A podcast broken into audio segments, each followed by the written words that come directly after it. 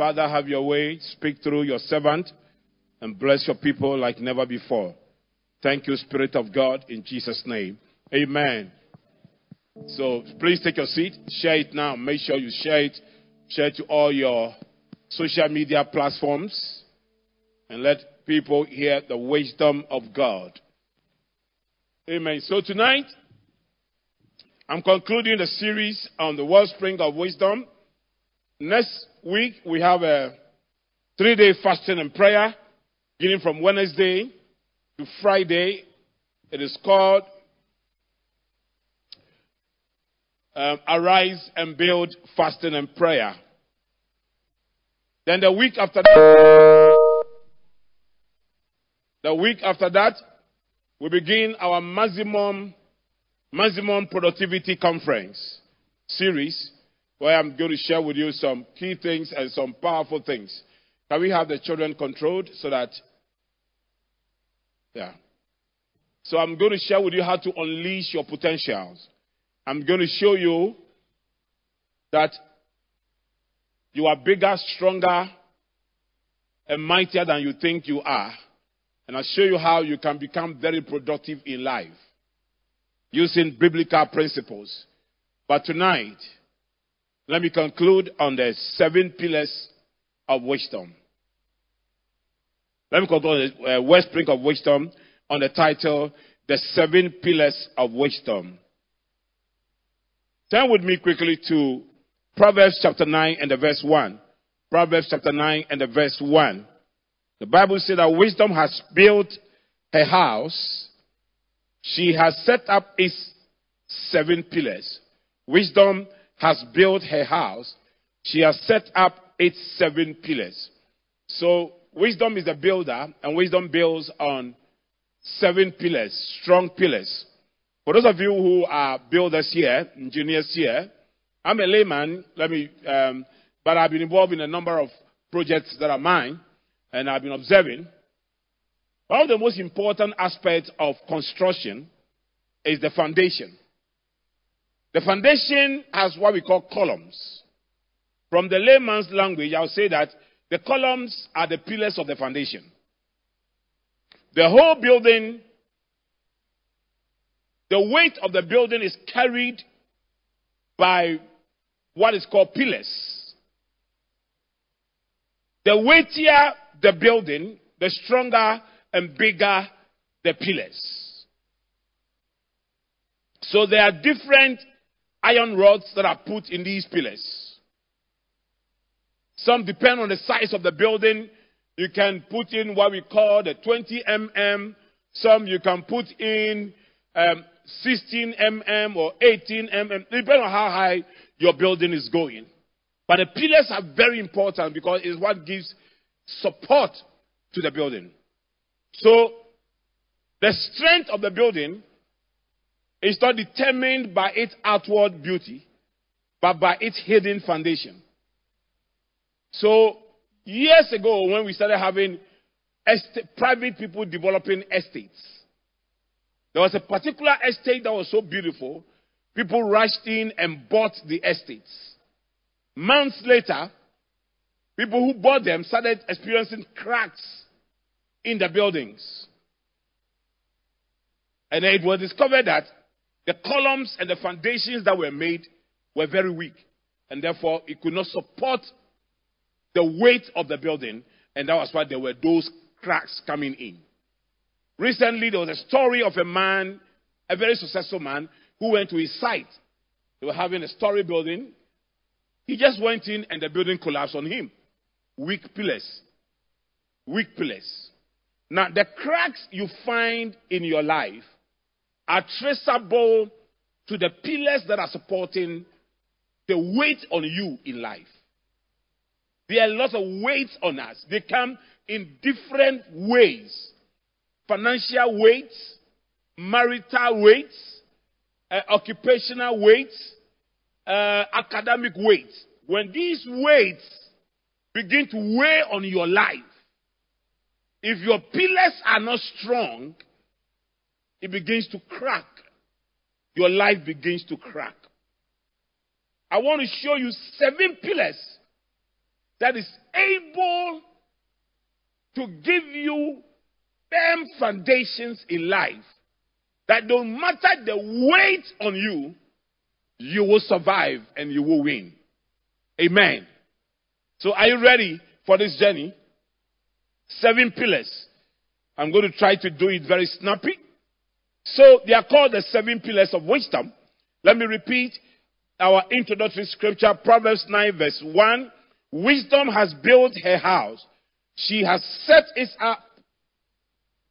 He has set up its seven pillars. Now, when you go to Proverbs 8, the verse 12 and the verse 14, we are not reading the verse 13, we can see these seven pillars there. Bible said, I, wisdom, dwell together with prudence. So pillar number one, prudence. I possess knowledge. Pillar number two, knowledge. And discretion. Pillar number three, discretion. Counsel and sound judgment. So counsel is pillar number four. Sound judgment, pillar number five. Are mine. I have insight, pillar number six. And power, pillar number seven. Now, when if you have these things, I'm telling you, you will survive every pressure in life. You will survive and you will win. And I want to share them with you.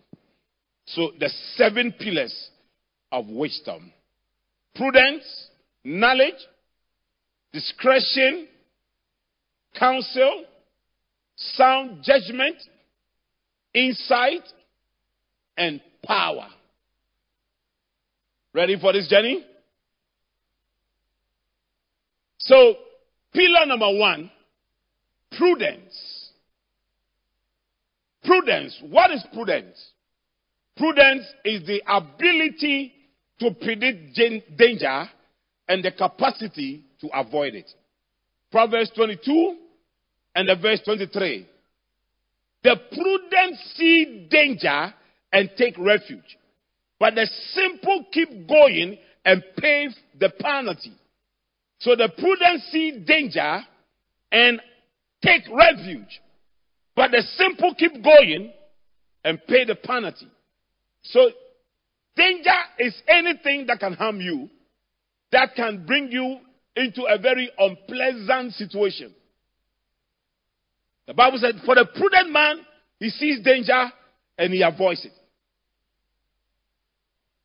Joseph saw danger when Potiphar's wife came to him.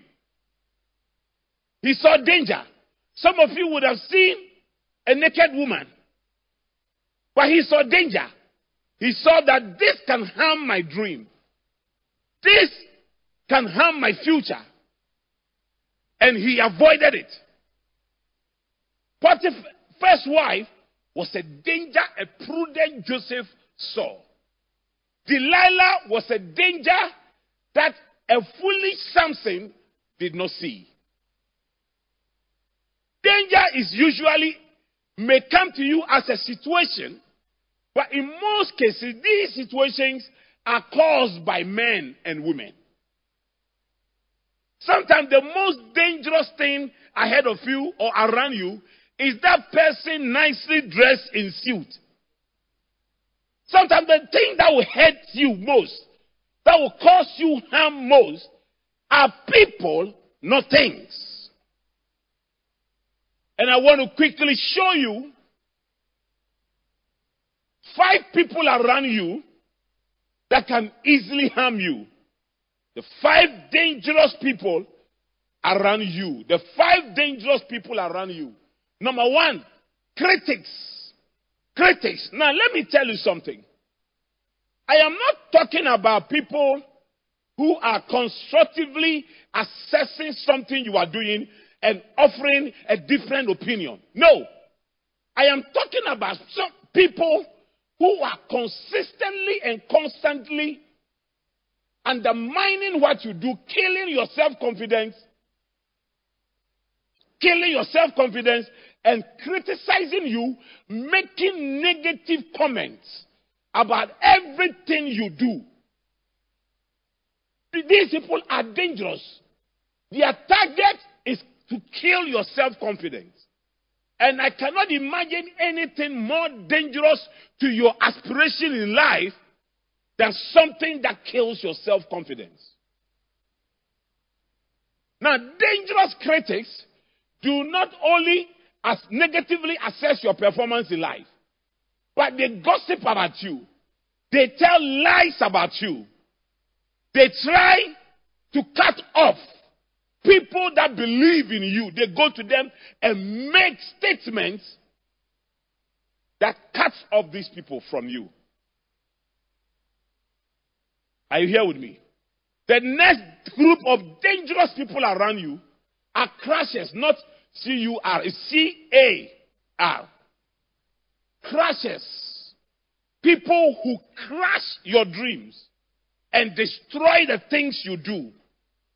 These people usually are driven by jealousy. They are driven by jealousy and want to destroy what you are doing. And you have to be careful about these people who are driven by jealousy and will go to every extent to try to destroy your advancement in life.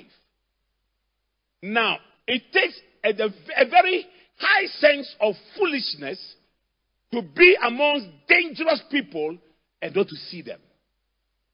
The prudent see dangerous people and avoid them. Are you here? Another group you should be very careful about are the chances. These are people that are associated with you because of your goodwill and because of your platforms. Once they are able to get access to your goodwill and your platform, they use it to advance their personal interest. They are not interested in you, they are interested in themselves. Now, anybody around you who is not interested in what you are doing, but what he or she wants from you is a dangerous person. Because if the person eventually does not get the opportunity to use your platform, the person begins to hate you. And if the person gets it and uses it, to become as powerful as you, he tends to attack you because he feels guilty anytime he sees you. Those people avoid. And then we have cheaters. It's not only when a man cheats on a wife or a wife cheats on a man that the person becomes a cheater. But people that steal from you, take away from you, they sap your energy, they sap your time, they take away from you. When they leave you, you feel empty. These people are cheaters. They are also cheaters, people who steal, literally steal from you, inflate um, invoices and other things. Please keep this at the back of your mind. If somebody, if you catch somebody today, he has stolen from you, don't forget that he has stolen more than what you have seen and he will continue to steal more. A thief is a thief. Once a thief, always a thief. It's like a recovered madman. There will by all means be some madness in there. These are dangerous people. And then the covetous. A person who doesn't like what he has, but likes what you have. An auntie of mine I used to support regularly will come to me almost every month, and I'll give her money. This particular instance, when she came, I was going out. So I was outside my house. As a respect for my auntie, I got down from my car to speak to her. So in giving her money, I was in a hurry, so I had to quickly pull all the money in my pocket and counted what I had to give to her to her. Whilst I was giving the money to her, I with, with my left hand was putting the rest in my pocket. She was not looking at the money I was giving to her. She was looking at the one I was putting in my pocket. I told my wife, This is my auntie, I'm finished with her. Person who doesn't look at what she deserves, but focuses on what she observes, is a serious person. Are you here? Do you understand? So watch these people. These are five dangerous people every prudent person avoids. If you want to be happy in life, if you want to succeed in life, if you don't want any unpleasant situation to take place in your life, watch these five people. Critics. They lie about you, they, they gossip about you, they say negative things about your performance in life in order to kill your confidence. Their aim is not to correct you, but their aim is to discourage you. Watch them. Especially those of you who are leaders who are subordinates. Who, when you call a meeting, you call a meeting and they're offended, and you call when you are in a board meeting, you are offended, they will say it. After the meeting, they will call another group. Media don't agree with this, so media will not agree with this. One time, one of great man of God in the platform where we are on left the platform. Then I was called that the man has left the platform. I should convince the man to come back on the platform. So I called the man. You know what the man said? We had just finished the meeting. And when we finished the meeting, there was somebody in the meeting who didn't talk. But after the meeting, made a phone call. And he called him. When he called him, he said, Why are you calling me? And he was criticizing the chairman of the meeting. That the chairman wants to control everything. The chairman was, he said, But you were there when the chairman was controlling everything. Why didn't you tell the chairman? Why have you called me? So he said, Me, I don't like I don't like association where people do meetings after meeting. If I call you, we sit down, we talk, and you leave me and you go and criticize the decisions I've made to other people, you are dangerous. I should be careful about you. Are, are you here with me? You understand? Good. The second pillar of wisdom, second pillar of wisdom is knowledge. Knowledge.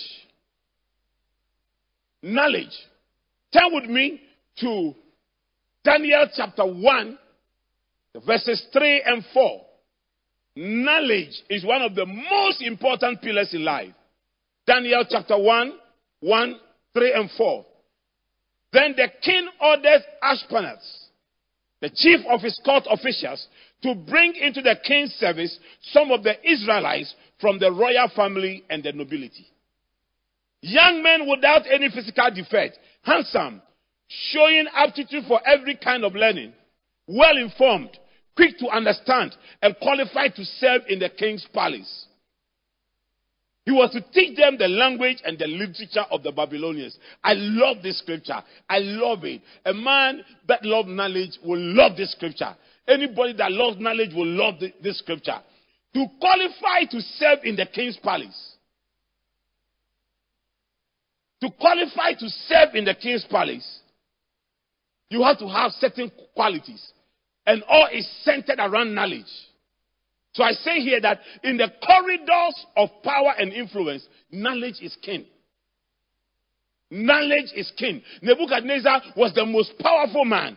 And looking for people to serve in his kingdom, in his palace, the qualification, look at the qualification. Number one, aptitude for every kind of learning. In other words, in other words, the people mind scope must be big. You might not be a master of all the branches of knowledge, but you must be a servant of them all. Your mind scope should be big. Listen, listen. Anybody who does not like reading cannot be a leader, cannot be an influential person, does not have stability in life. I said one of the years ago, three years ago, I was just reading the new year, the new year um, resolutions of a number of highly successful people. And the new year resolution of the founder of Facebook was to read two books every month. Was to read two books every month. We are, we are, we are in the fourth month of the year. How many chapters have you read? Even the Bible, how many books, how many of the 66 books in the Bible have you read? An unbeliever is going to read two books in a week, in a month. You, you cannot read two books of the Bible in a month. Even if we give you a year, you cannot read it. And yet you want to succeed and you want to compete with these people. I've said here that you cannot outperform your mind. Nebuchadnezzar, I want men who have aptitude for every kind of learning. If we talk about um, law, they are there some. If we talk about engineering, they know something. If we talk about this, they know something. You may be a master of a certain branch of knowledge, but you must be a servant of all the branches of knowledge. It is not how much you carry in your pocket that will make you rich. It is how much you carry in your head that will make you rich. It is what you know that puts money in your pocket. Wisdom has built its house. And wisdom lays its foundation with understanding. But its rooms are filled with treasures from knowledge. By wisdom, a house is built. By understanding, its foundation is laid. And by knowledge, its rooms are filled with treasures. What gives you money is knowledge. What made the founder of Facebook rich is knowledge. He is only selling knowledge. Facebook is knowledge based, knowledge driven. Are, are you here? If you want to succeed, even for those of you who say worldly knowledge is sinful, so you don't like it. Oh, all those people who are going to school, book long people, they are not spiritual. Please, they are book long. Are you Bible long? Do you understand me? Once you are criticizing the book long, I'm asking you, are you Bible long? One young man went to his pastor and said to his pastor, I've met a sister and I'm studying. The pastor looked at the young man said, Can you give me three quotations from the Bible? The young man couldn't. Say, You haven't finished studying the Bible, you are studying the woman. Friend, go and study the Bible and come. Before you come and tell me about the woman. So we have people that criticize knowledge not because they study the Bible. Like, like the way you are criticizing knowledge, and then you are also studying the Bible. Then we know that it is secular knowledge you don't like, but for sacred knowledge, you are studying them. There are 66 books in the Bible. If we decide that every month you are reading two books, at least by the end of the year, you would have read 24 of the books in the Bible.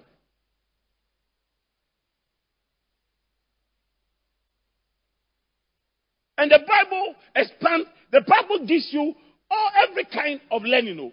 The Bible covers every kind of learning. And wise people know this.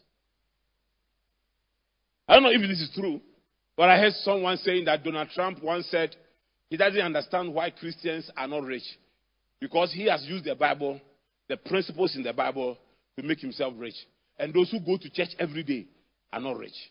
Because you don't, you don't study the Bible. Now it's even more dangerous. Now that we don't even carry um, Bible pen and uh, uh, book and this thing.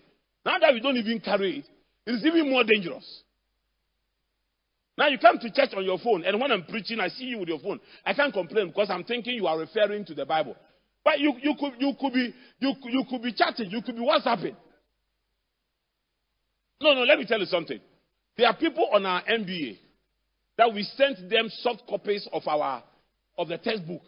They said they didn't want it. One day I just went to the school, somebody has come, has gone to print the books. Why are you selling the why are you going to print books you are selling? Because we have supplied they say, oh, they say they don't like soft copies, they want hard copy. It is only you that want a soft copy Bible. When you go to school there, you want and these people who are the MBA, they want hard copy, are telling their pastors, My Bible is on my phone. But you see, when you take your phone, other things are competing with the Bible on your phone. Facebook is competing, uh, Instagram is competing, uh, what and what is competing, Snapchat is competing. But if you put your phone off and you take the Bible, the one written uh, by ink, with ink on paper, nothing is competing with it? Nothing. Nothing. The Bible will give you every kind of learning. Now he said, I want, I want people who have aptitudes for every kind of learning. Every kind of learning. Every kind of learning. Then number two, they should be well informed. You see, people don't just become successful for anything. Hmm. Nebuchadnezzar, look at the people he wants. The last I was sitting down with my vice president, and we said, now we are not going to employ somebody who comes and say, I can only teach leadership. You should be able to teach multiple subjects before you are employed to lecture at Accra Business. What's the meaning of I can only teach leadership? Single subject expert. We don't do that in, in the, this world. Now, now, look, look, look. Your mind scope is the capacity of your mind to accommodate all manner of information in all manner of ways for all manner of uses. Now, now let's let me go to the second one. They should be well informed. They should be well informed. The capacity of the mind to convert knowledge into actionable information that solve problems. Bring it down. Tell me all the things you have learned in this world. Hold all the degrees you have learned in this world. If you have not been able to use the knowledge in your head to provide solution, you are useless. The evidence of your knowledge is the solution you are providing to your generation. Wise people provide solutions. They don't talk about problems. They provide solutions.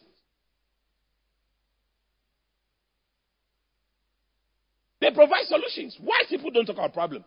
If there is something in your mind, provide solution. Amen. Do you know that if you are a pastor, you are anointed, you are studying the Bible, and the Bible is your head, you provide solutions to your church? I said, I pastor you in Teshie. When we started in Alfred's Hall, we were 11. In two years, at the time, I was 20, 25. In two years, when I was leaving, we were at Video something, Video International, not Video City, and we have filled the place to capacity. We have filled the place to capacity. No, I was 24. But mommy and I married and we went there. I was 24, my wife was 22. We started from somebody's bedroom and ended up in a, one of, at that time, was one of the finest places in Teshie. And there was a family conflict on that building. And churches have gone there, they say they won't give it out. I went there. The main uh, litigant was in America. I sought for his telephone number. I called him, prayed with him on phone, negotiated with him, gave the approval, called those he had not, his brother had not spoken for, for years, that let's give the building to this man of God. One year after being in Teshie, all the branches in our church, we hosted them for Easter convention. Without me asking my senior pastor for one pesewa. You were there. They said, Oh, some people are coming to sleep at the convention. Where would they sleep when they come? We went from house to house in Teshie. You'll be there, so I'll enter your house. I said, Our church is having a convention in this area. We need one room in your house for people who are coming. I went from landlord to landlord. I told my senior pastor, There is no need for you to send us money. We hold this convention, hold this. And it was a convention in the morning and crusade in the evening. And the 22, four year old young man, I hosted it. Because if you are knowledgeable, provide solution.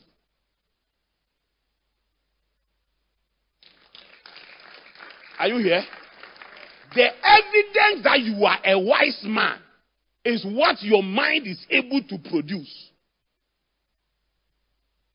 You meet people who go around telling people that, oh, as for me, I'm just, it's unfortunate. I, am not, I'm not lucky. I'm, there's nothing like lucky. Oh, I don't, I don't have luck. Why? Why is I don't have luck?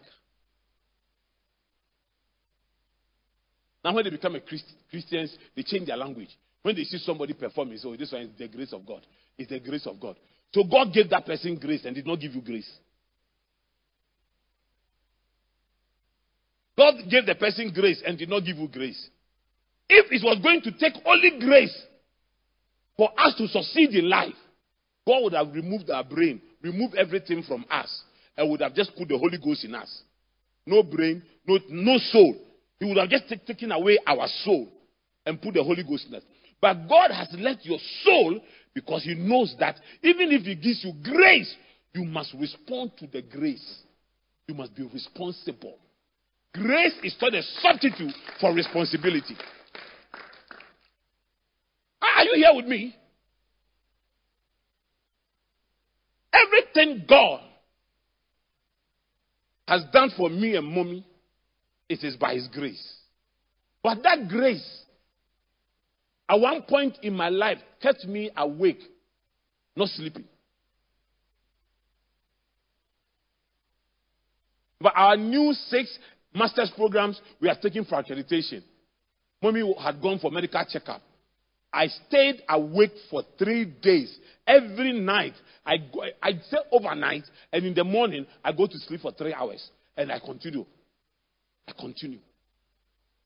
So if somebody sees a Accra Business School, they stand there and say, oh, we're grace, tete of fair, grace. Some people will even say, tete of fair, but I was not born with it. Are you here? Now, if grace is responsible for everybody's success, God would not have said, I will bless the works of your hands. There must be a, the work of your hands for God to be able to bless it. If you put your hands in your pocket hmm, and no works, the blessing will not come. Are you here with me? It is only bad men who see girls standing by the roadside without waving them to stop, they stop for them.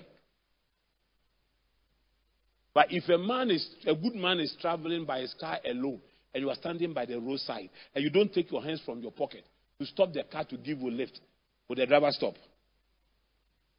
I have stood here, sir, nobody is giving. Then somebody comes and takes the hands and stop the car, and the car stops. The person sits inside. So this one is grace. Is grace. Is grace. If you want to succeed, be well informed. First, know a lot of things. Secondly, what you know, convert it into action, convert it into solutions. Do something about it. This tent is somebody's solution I've used money to buy. See this lightning a solution I've used money to buy. All these aces, people's solutions I've used money. This carpet, somebody's solution. The chair you are sitting on is somebody's solution we have used money to buy. What is your solution? What are you selling in life? Hmm. Can we move on? And then quick to understand. No matter how well informed you are, if you can't run with time, if you can't think on your feet, if you can't think fast on your feet. So Nebuchadnezzar wanted people who have aptitude for every kind of le- learning, well informed, and quick to understand. You know how annoying it is if you are giving somebody simple instruction that should take five minutes, and after 30 minutes, you are still trying to explain to the person, he doesn't get it. Or you give a staff instruction, go and do something, and the person comes and has done the opposite. Ah, it's so painful. You must be quick to understand. Quick to understand. You must think on your feet. So, three things that is equal to knowledge. Keep this at the back of your mind. That will let you walk in the corridors of authority and power. I said, in the corridors of power and influence, knowledge is king. And three things aptitude for every kind of learning. You must read. Read. Just read anything. It is better than not reading at all. Read. Number two, be well informed. What you have read, put it into action. Because nobody knows what is in your head until you act it. Then people will stand there and say, Ah, you are well informed. And then at the time of providing solution with the knowledge, you must move fast. See, they should be quick to understand. Nebuchadnezzar doesn't have time to explain himself a second time to you. So they must be quick to understand. When I say something, they must interpret it themselves. I don't have time for fools who I have to teach to become wise. You must walk into my palace already wise.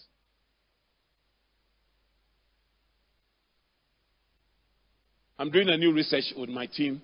It's called Ready for Work Africa. The reason why we are doing this research, because most people, employers say that when the students leave university and they come to work for them, they have to retrain them, but they don't know anything. The problem is that these university students will not read. They write their exams chew and pour. One month to examination, they show everything, photocopy with their eyes. Their eyes can really photocopy. Then they go and produce the photocopy. So you have people that have finished four years in business administration. If you ask them to teach business topics, they can't teach. In secondary school, they can't teach.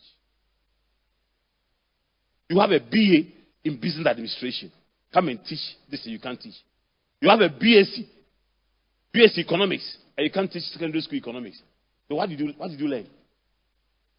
I heard there was an interview for uh, uh um, our secondary school, and somebody who has a BSc in physics was asked simple physics question.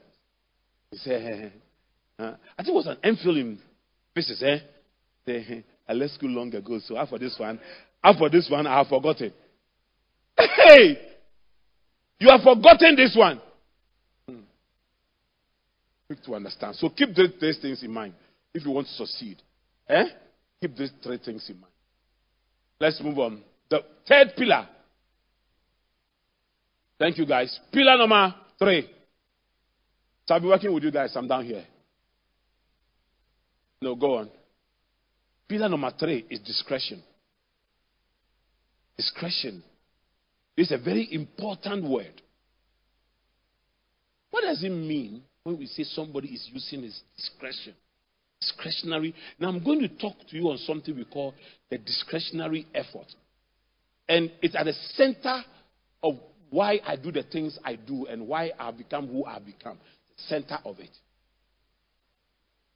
So here is me, employed in a church as an administrative pastor. That was my employment letter as an administrative pastor. And I was given a job description. But once I was in the church, I realized that there was no youth pastor. So I started gathering the youth for youth meetings. Once I was in the church, I realized that there was no Christian education department in the church. And I just finished Bible school. And everything I've learned from the Bible school was fresh. All my Bible school notes were there. I started developing new converse training manuals and things. It was not part of my job description. It was not. I realized that the attitude of the church was very low. I started moving from secondary school to secondary schools, started preaching. A group of the pastors in the church called me and said, Titi what are you doing? Do you want these people to feel that we are bad pastors? I said, What have I done? He said, So all these things you are doing that you are not paid for. What, what message are you trying to send? I said, Well, you, you to send the same message. Find something you are not paid for and do it. Why do you want to do the only thing? And the church, the church virtually had no administrative work. It wasn't a big church. I go and sit in the office and nothing in particular to do. So I'm adding jobs to what I was doing. Adding jobs, adding jobs. It is called discretion. Now, in this case, discretion is going the extra mile. It's going the extra mile using your own, looking for, for places to occupy, going the extra mile. In life, eh, if you want to achieve milestones, learn to go the extra mile. Don't do what you were employed to do. You will hurt yourself. One day you can't go. Just about two days ago, after 9 p.m., I was in the library with my staff, facing library tables. I'm the president. I saw my duty. I was there with them. They are here. They can tell you. Uh, but some had gone home. Some of the staff have gone home. They knew that the next day, accreditation was sending a library expert to come and see the library. Some of them have gone home at their state. It's called discretion. Going the extra mile.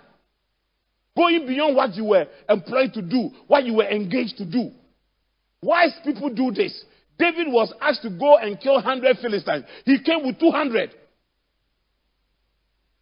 He went the extra mile, came with 200. When I was an employee, there was never a time that I worked based on my job description. Wherever there's no organization that the job description will, uh, uh, will cover every single work that's supposed to be done. But you will get people who say, It's not my work, I can't do it. Even if the company will collapse. No, and these people are Christians.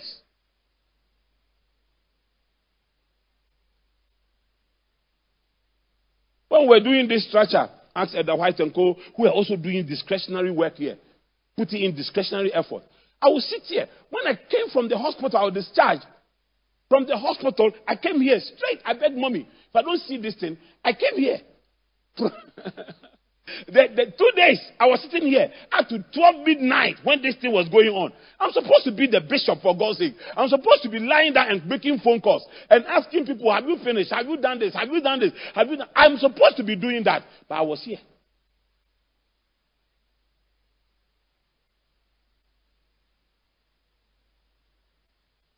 Are you here?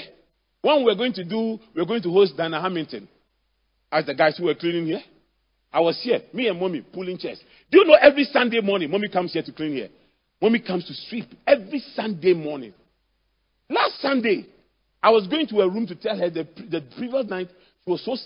Some of you, those who saw mommy Sunday when she was coming to lead the distance, you saw how tired she was. She was weak, and that she was worse on Saturday. Sunday after my prayers, just went to mommy's room to stop her from coming here. I said, God will not kill you if there are dust here. And I, she said, No, no, no. When I got there, she had left. Tell her she was here. And she had left her phones home, so I can't call her. I said, when you see people are achieving milestones, check their backgrounds. They have gone the extra mile.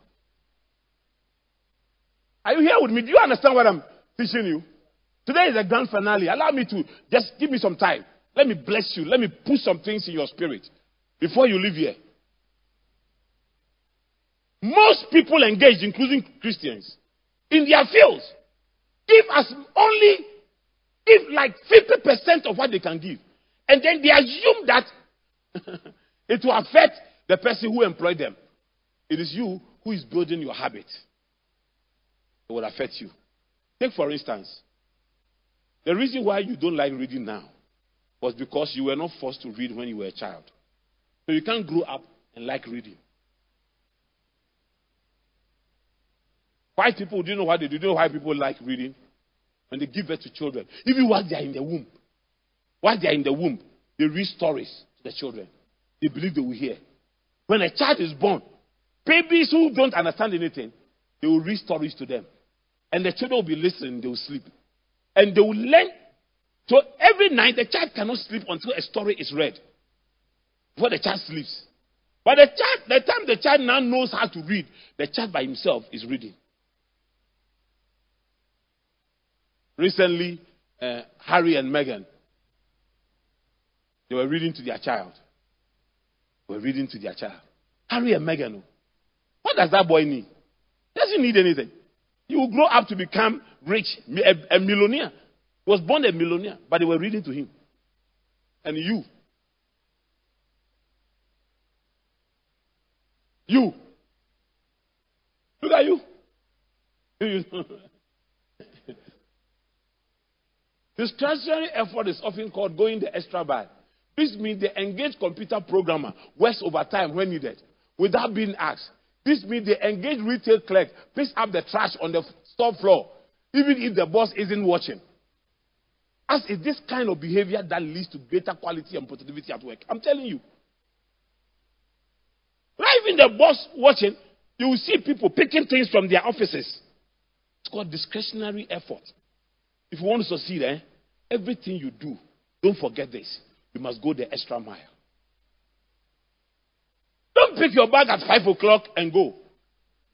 After the 5, you will pick your bag. But for the 8 you're supposed to report in the office, you will call that you are in traffic.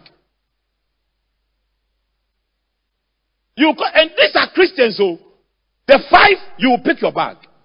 But the eight you are supposed to report, you, you, are, you arrive late. But when it is five, you pick your bag. All the people who worked for me, now I don't see that in my team, but all those who worked for me in the initially, who will pick their bag at five and leave, have not become successful up to now. Because when you start working for yourself, or even want to stay longer at five, you start feeling sleepy. You start feeling tired. The psychological thing.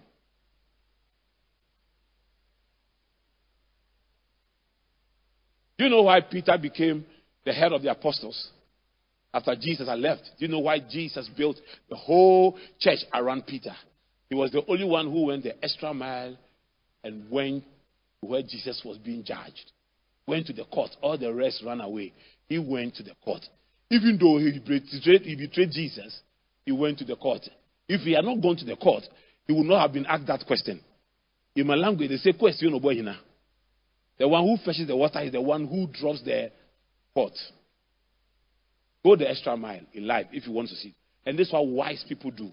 They go the extra mile. Next. Four. Counsel.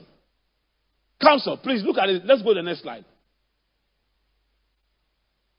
Now, the secret of Pharaoh's success was the, was the advisory skills of Joseph. Let me tell you this. Some of the young men who have become so powerful in this country, in the Kufuor's government, it's not all of them who have become powerful because they were uh, they are uh, party boys, but they have a certain advisory skill. But honestly, when you come to my office, David is one of the most powerful people in the office. You know why he's powerful in the office? Because of the skill, the, his ITC skills. He solves my problems for me. Advice he gives me. Ben is one of the most powerful people. Ben sells my MBA for me. I, I, there are some of them in my office. If they say they are going, I beg them not to go. But the others, I just want them to go. Just that um, I'm not courageous to tell them. But the day they'll bring me resignation that I'm going, I come and share testimony. I just come and say, Praise the Lord! Somebody just left. But the others, I'll let them go. I've, I've told myself, if you have a better job than what I'm giving you, I'm not a wish, I won't keep you. It's only a visa that will keep you suppressed. If the job is better, fine. There's some, I mean, I will let them go because it's better than what I'm offering. We are in school. But there are others. Sometimes I ask the Lord, why have they gone? God, why? Why? This cross is too much for me. Our boy, too much. Because of our advisory skills. Joseph eh, was a foreigner and was an accused rapist, a jailed rapist, a convicted rapist. The king didn't care. When he gave the king advice on how to manage seven years of abundance and seven years of famine, the king said, I need you. You, I need you around me. Don't go anywhere. I need you. Oh, king, he raped, he attempted to rape. Oh, forget it. Who is, who is Potiphar? What has he contributed? Did he solve my problems? Hey, bring him. Potiphar was there when Joseph was made vice president. Suddenly, your houseboy has become your vice president.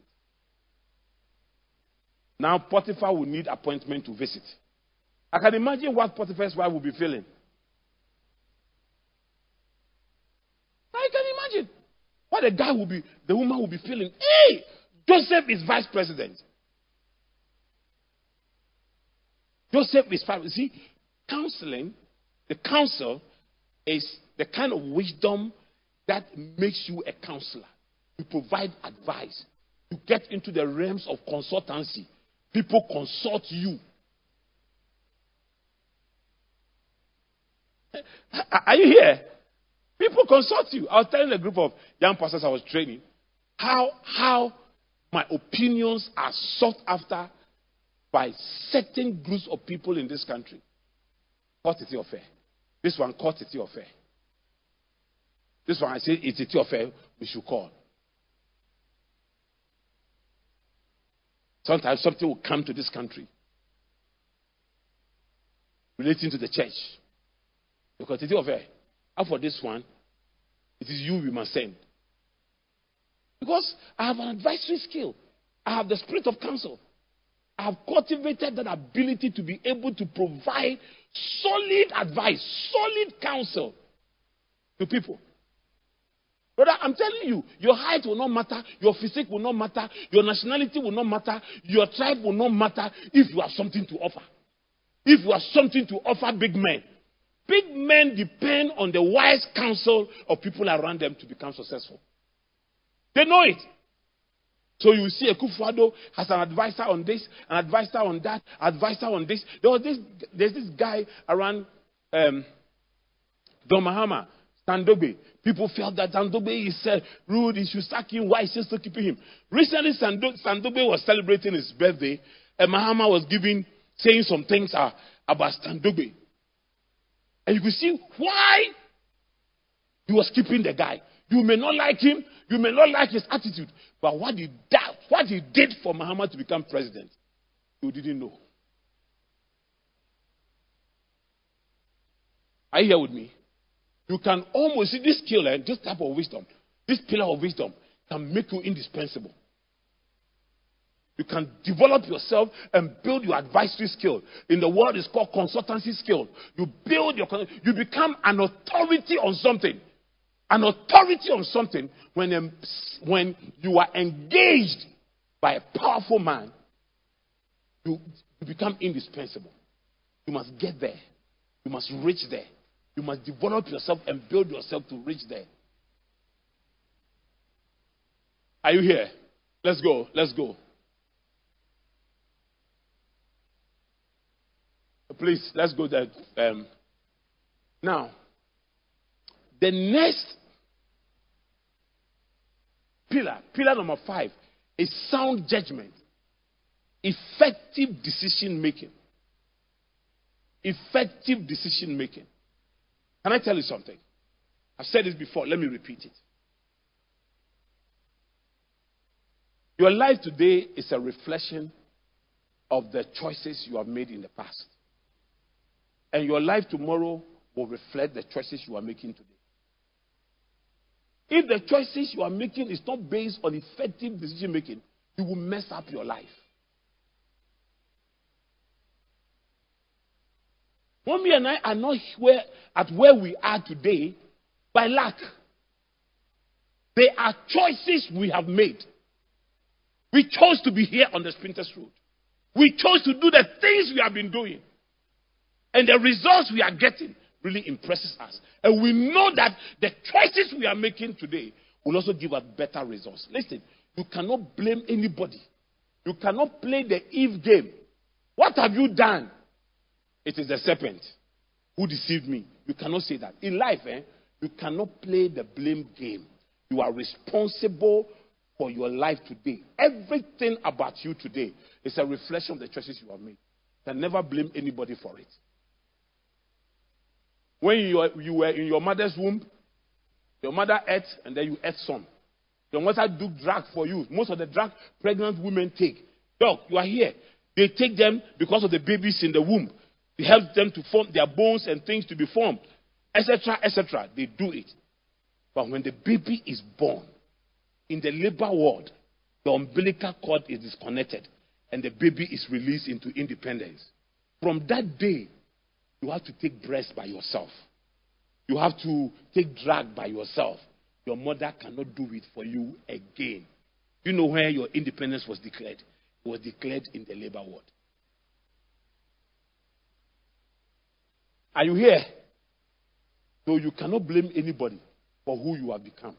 Take responsibility for your life, for your actions. Take it. My father had us. We were seven. We were not very, I mean, poor people in the. All our sisters, all my brothers and myself, all of us have taken different things in life. All of us are doing different things. And our life today is a reflection of the choices we have made in our lives. It has nothing to do with our father or our mother. Are the choices we have made. I have a big brother. He made his choice. He traveled early in life. We are two guys. I also made my choice. At the age of 14, I was born again, serving the Lord, educating myself. He made his choice, I've made my choice. I have five sisters. All of them have made their choices. They can't go back to our parents and said, and because you were not rich, that's why we are suffering in Accra. That cannot happen. You can have two people born twins the same day from the same womb. From the same womb, one become great, one become nobody. One will become a drug addict, one will become a pastor. There are choices that you make for sound judgment, effective decision making. I think my book on common sense principles, there's chapter on the art of decision making. To reprint that book, let everybody have it. Your life is a reflection of decisions you are making. Please, you cannot be fasting and be praying and then think that when you finish and you go and make the wrong choices, your life will change.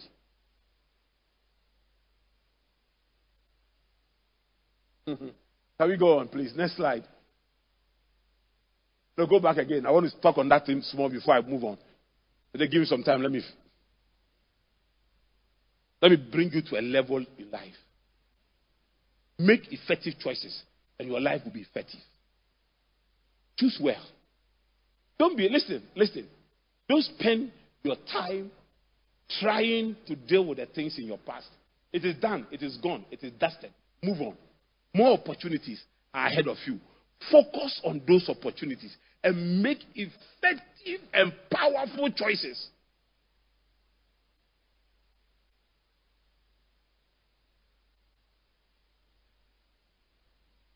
Very most important choices, write them down. The choice as to where you want to spend eternity is in your hands. Choose hell or heaven. The fact that you are choosing pleasant place does not mean that you are choosing heaven or hell. It depends on you.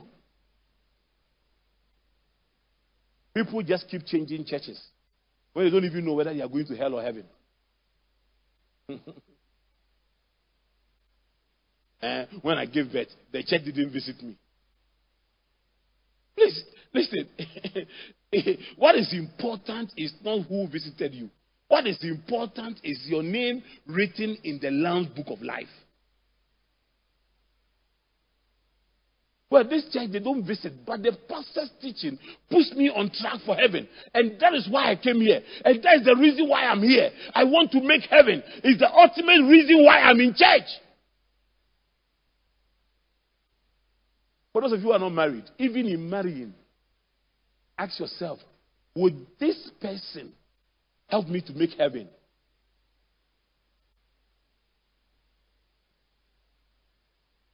I said, I know sisters who married brothers who were not as me. I, I, always tell a sister who is when you are going to marry a brother, you are more spiritual than. Please, I will advise you against. Oh yeah, yeah, yeah, yeah. Sister, if the brother cannot provide spiritual leadership, run away. If it is wealth and sex you are looking for, choose anybody for marriage. But if marriage is part of your plan to make heaven, then be careful who you marry. It, is, it will be better to remain single and make heaven than to marry someone who will take you to hell. Never choose to marry anybody who is critical of pastors and churches. No!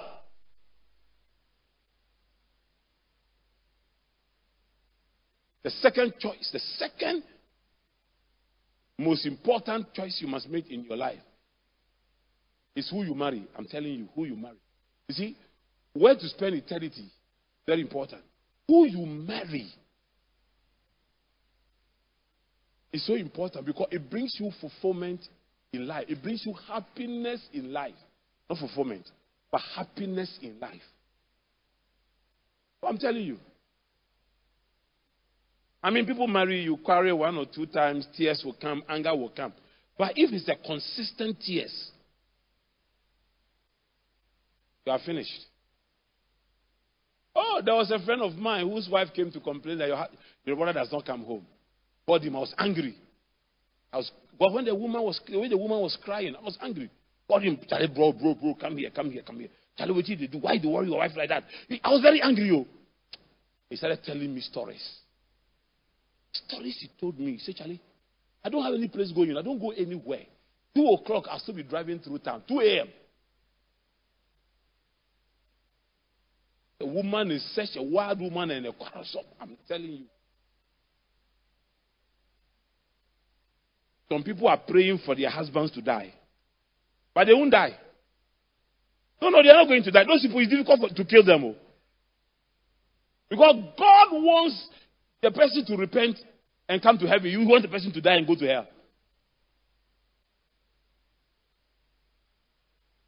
If your husband cannot be your friend, it is the worst decision ever. If your wife is not your friend, you are finished.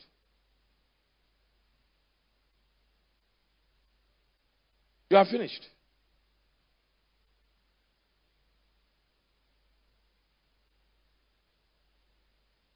Hmm. Then the final decision, the third most important decision, is what you do with your life in terms of profession. But understand that you were created for assignment. If you do not discover why God created you and you do anything anyhow, you don't find fulfillment in life. There are people who are receiving big salaries in some job, but every morning they are going to that job, they are crying in their hearts. And there are people who receive nothing, but they enjoy what they do. They enjoy what they do because they were created for it. You see, the purpose of work is not money, it's assignment. And once you are fulfilling divine assignment, God blesses you. Once you are fulfilling divine assignment, God blesses you. Hmm. Okay, go to pillar six. So let me conclude with pillar six and seven, but it has a lot to learn. Now, pillar six is insight. Insight. The greatest disability in life is mental blindness when you can't see. Those who see in life with their mind have three sides. Can we go to the next slide? So, insightful people have three sides hindsight, insight, and foresight. Can we move on? So, what is hindsight? It's the capacity to understand the past. Please, Everything you are going through, everything that is you have gone through in the past, you need to understand it. The only way to walk past your past is to understand why you made those mistakes in the past. Your past must teach you very important lessons. That you don't repeat the mistakes of the past. Are you here? Number two, insight, the capacity to understand today and then number three, foresight, the capacity to understand the future. Now, if you understand the past, you understand today, and you understand the future, you have insight. You will go very far. Your mind is opened. You will go very far. Today, I'm doing a lot of learning. You know why? I understand today. My research assistants are here. I guess they appreciate what I go through. For two weeks now, I've been learning six hours a day with them. And then whilst I'm learning, people are coming. This project, I have to come here. I have to go and see something. I have to go and look at something. People are just around me. But I'm managing it and going through it. I do all these things because of my understanding of today. How today is. Nobody, no pastor will ever succeed if he is empty headed. I mean, the people you dedicated are now in universities. There are some children I dedicated in this church. They are now in university. Anybody here like that? Anybody has a child dedicated who is either in the final year entering the university or there are children I dedicated in this church. Uh, uh, Anita Yeah, you are here. I dedicated Nanaya, and it's in the university. Second year. Third year. Jessica is in the university. My own daughter, my Miss I dedicated is in the university. Auntie Becky's children who were wearing pampers when we started church. One is now my boss in the office. Andy is now my accountant who controls the money and can tell me that this money we can't re- release it. I say, Andy, when we were wearing pampers, I was a pastor already. Oh. He said, No, Daddy, we need a budget before we can spend this money. And I see all of them developing. I can't sit down. You understand? The church is becoming sophisticated. The people coming to church are no longer, they even understand the Bible more than the pastor. But there are people who read the Bible more than the pastors even read. But they love reading. The fact that you're a pastor does not mean you will love reading the Bible. You will love reading the Bible because naturally you are a lover of reading. If you're not a lover of reading, you can't read the Bible. There are so many pastors who don't read the Bible oh. because they don't love reading. If you, if you were not cultured to, you're not trained to read, the fact that you become a pastor doesn't mean that you you don't read the Bible with a, with a supernatural mind.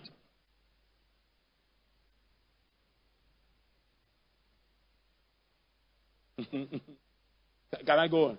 Please move on. So now our focus on insight.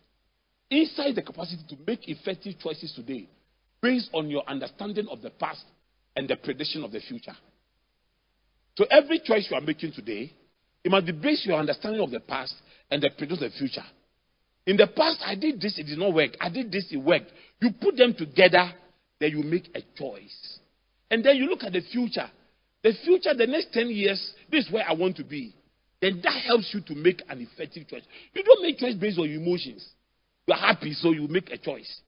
You are sad, so you make a choice. You're offended, so you make a choice. I'm leaving this marriage because I'm offended. I'm marrying you because I'm happy. You are stupid. You don't make the most important choices in your life based on emotions. It's based on thinking. Are you here with me? Go on. So, the, the three laws every insightful person obeys. Three laws. Three laws. The law of yesterday, the law of today, and the law of the next day. Let me quickly take you through it. Those of you who are watching me um, during the lockdown, I taught on this thing. Now, let me share with you the law of yesterday. You will never become better, than, better today than you were yesterday if you fail to walk past your past. You will never become, oh, go, oh, take your time, I'm reading it. Thank you, thank you, audiovisual. You will never become better today than you were yesterday if you fail to walk past your past. In other words, in other words, if you don't walk past your past, you will never become better than you were yesterday. You'll be the same person. The same equation, equation. The same yao yao. The same Kwame Abebrese. Because you have not been able to walk past your past. Next slide, please. Ecclesiastes 7, verse 10. Do not say, Why were the old days better than these? For it is not wise to ask such questions. You know why it's not wise to say that? Ten years ago, we used to buy milk for one cedi. Today, look at how much we are buying milk it is not wise to, to ask those questions. Because even if you ask them, what, what, will it solve, what will it solve in your life? Go on, please. Go on, go on, please. See, the law of today. The law of today. If you fail to live the future today, you will never live, you will forever live in a fool's paradise. If you fail to live the future today, you will forever live in a fool's paradise. You know what that means? What it means is that you must let tomorrow control your life today. There, see, there are many people, eh? Tomorrow has never come. Oh, me, and eh, one day I'll be this. One day I'll be this. When you started saying one day you'll be this, it was 10 years ago. You were 25, now you are 35. You are still saying one day I'll be this. One day I'll be this. You are not living the future you saw 10 years. So you are living in a fool's paradise. When I came to Spintex Road 21 years ago, whatever I saw, I have become. I'm living the future I saw. Yeah, I'm living the future I saw. 22, 22 years ago, whatever I saw, I have become. The future I saw, I've become. Your today must be your future. You should be living your future. It used, your today used to be tomorrow. And you had a dream for that tomorrow. Are you living that dream? If you are not, then you are not living the future today. You are living in the fool's paradise. So make up your mind. Draw your life. Draw a future. Project a future for you based on prayer, based on the knowledge of things I'm sharing here. And say, the next five years, this is what I want to become. But to become this in the next five years, this is what I want to do in the first one year. But to be able to do this in the first one year, this is what I want to do in the first one, one month. And take action. In the first one month, this is what I have to do in the first one week. In the first one week, this is what I have to do in the first one day. In the first one day, this is what I have to do in the first one hour. In the first one hour, this is what I have to do in the first one minute. In the first one minute, this is what I have to do in the first one second. Every second count if you want to create a great future for yourself. You know, if all the things I've said, I said to mommy I would do. I remember when first time mommy came to my house, my friend wanted mommy to see he, wanted to punish me, but I was avoiding mommy coming to know where I was living. The mommy came around. She said she came to a wedding. She came too early. And she thought the wedding was in the morning, but apparently it was in the afternoon. But I also suspected that she wanted to know where I was living. So she deliberately missed, understood the wedding time. So she went to my cousin who was, who was in the shop around the area and said to him that, Oh, I came to wedding too early. Do you know where Gideon is? And I've gone for an all night. I've come to sleep in our dirty room, snoring. And my cousin knew, I told him that I don't want Olivia to come here to see. We don't have chair. We don't have anything here. Our bed is broken. I don't want Olivia to come here. Let's feast here before Olivia come, comes here. He, he deliberately brought Olivia.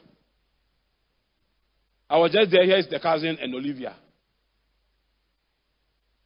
Brought Olivia. Him to wake me up. The stupid boy. Your fiancé is here. I said, which one? Which fiancé? What are you talking about? Said, Olivia. I said, oh boy, I'll kill you. I will kill you. There's me coming out with my face. I said, Olivia, let me find some. Just let me take my bath and come. Find some place to sit, eh? Yes, in a hall, there was no chair. Just found some kitchen stool. I said, sit here, I'm coming right now. I'm going to take my bath. Him said, I was confused. I didn't know what to say. I didn't have money, so I couldn't take her out. You like us to go out? Not, nothing. Just went dressed up, got another kitchen to start by her. Uh, had your book on Please, you are welcome. Eventually, her time for the wedding was up. Saw her off. When I came back, I said, No, this girl will leave me. Why this girl has come to see, she will leave me. So the next day I met her. I said, Olivia, I want to tell you something. Listen. Everything you want to see in a man, I'm pregnant with it. I'll give birth to them. When we marry, give me some time. I'll give birth to everything. Say, Gideon, why are you worried? I don't. I mean, what are you talking about? I know you have a potential. We'll marry. Don't worry. But you think because I saw in your house, I'm not interested in anything. I'm just interested in you. I said, This is a good girl. This is a good girl. But when I bought, when I bought our first TV, I remember, I remember that one. I remember very, very, very well. Some old, do you know Grand, Grand, Grand Duke or a Grand Dog? Grand, Grand Dick was some old TV, hunchback, second hand. I bought at Kaneshie. I couldn't even buy the uh, fresh one. I bought one before the eyes was like this. I carried it home. I said, You remember I told you I'm pregnant with everything? I'm pregnant with everything. I bought you a TV. Oh, Charlie. But you see, you see, everything I said I was pregnant with, I gave birth to them. If I was still telling her, I'm still pregnant, I'm still pregnant, he was saying that we are living in a fool's paradise. This man, if I don't get up and do something for my life, he will kill me. You, you, you get it?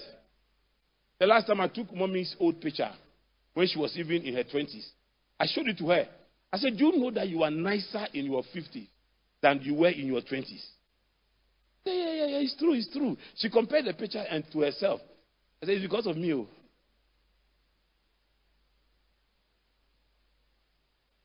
Some men will make you old when you are even young. Because they live in fool's paradise. I'll do this. I'll, they have built houses every year for the last 15 years. Yeah, yeah, yeah. They're always building.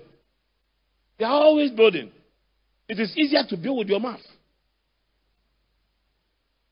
God will do it, eh? God will do it. Our time will come. Our time will come. Brother, your time passed. Long time. three. Okay, let's let's let's go over three. The law of next day. The only way to create the future is to see it. The only way to create the future is to see it.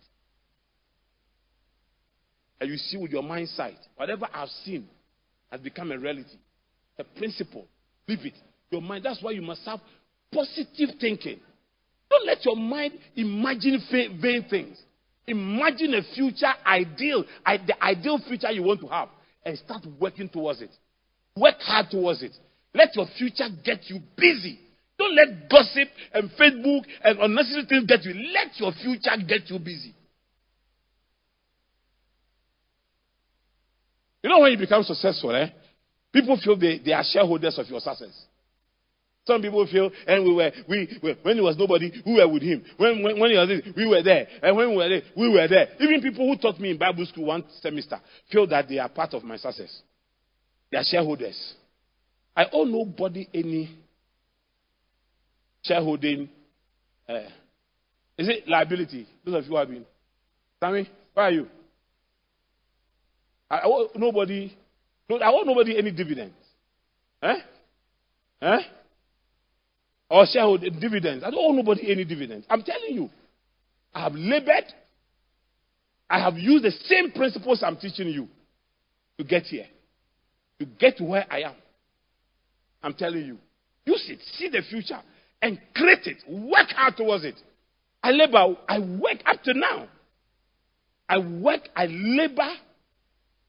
Most of my labor is in my mind. I don't sleep. Oh. If you like, when we leave here today, call me 2 a.m. I'll pick. Don't you see the times I've been sending you messages and text? You, you wake up before you see it. Hey, hey, this man doesn't sleep. Oh. This man doesn't sleep. Oh. Hmm. Okay. Let me move on. No, move on. Three habits of those who see the future. Today, I'm with you here. Three habits of those who see the future.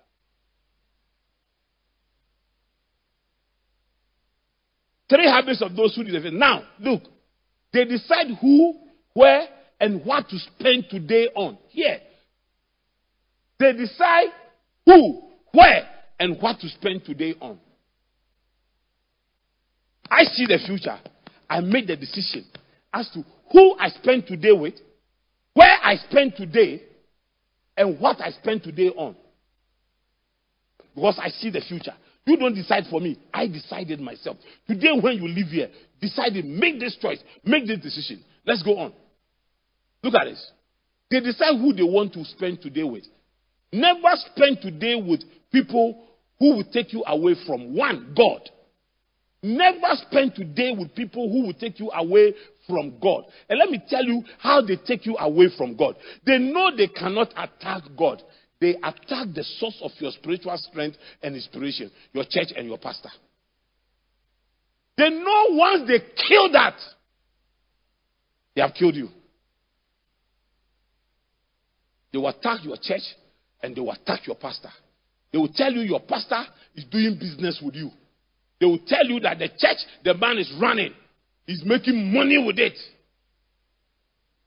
That's what they will tell you.